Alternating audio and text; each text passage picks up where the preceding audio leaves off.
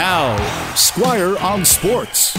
Well, this is a very big week for Jim Rutherford, Patrik Allvin, and the army of assistant GMs, advisors, and scouts for the Vancouver Canucks. And not just because it's NHL draft week.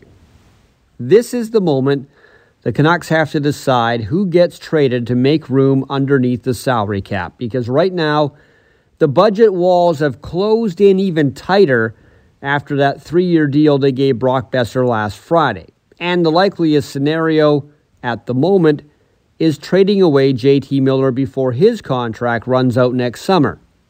Now, the Canucks would rather not have to do this. I'm sure they've been through every possible way to keep Miller and move others, but they've been getting lots of phone calls about what they would want for JT Miller.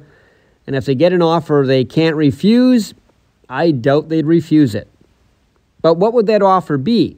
Well, essentially, high draft picks and young players. They can't take a lot of money back. The idea here is to finish this summer with more room underneath the salary cap than the 2.148 million they have right now.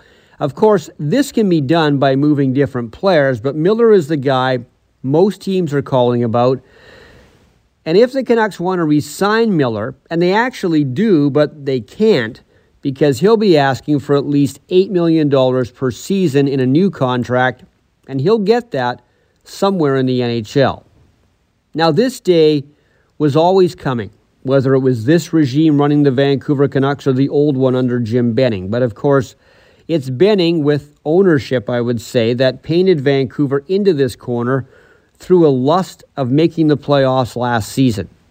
That led to the acquisition last summer of Oliver Ekman Larsson and his supersized contract.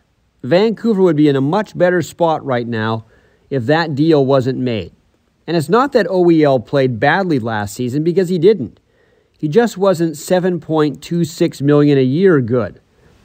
All this week, I am sure that Jim Rutherford and Patrik Allvin will be having this nice dream where a team desperately wants to trade for Oliver Ekman Larsson. But they'll wake up to more text messages and phone messages about what they want for JT Miller. Squire on Sports on 980 CKNW.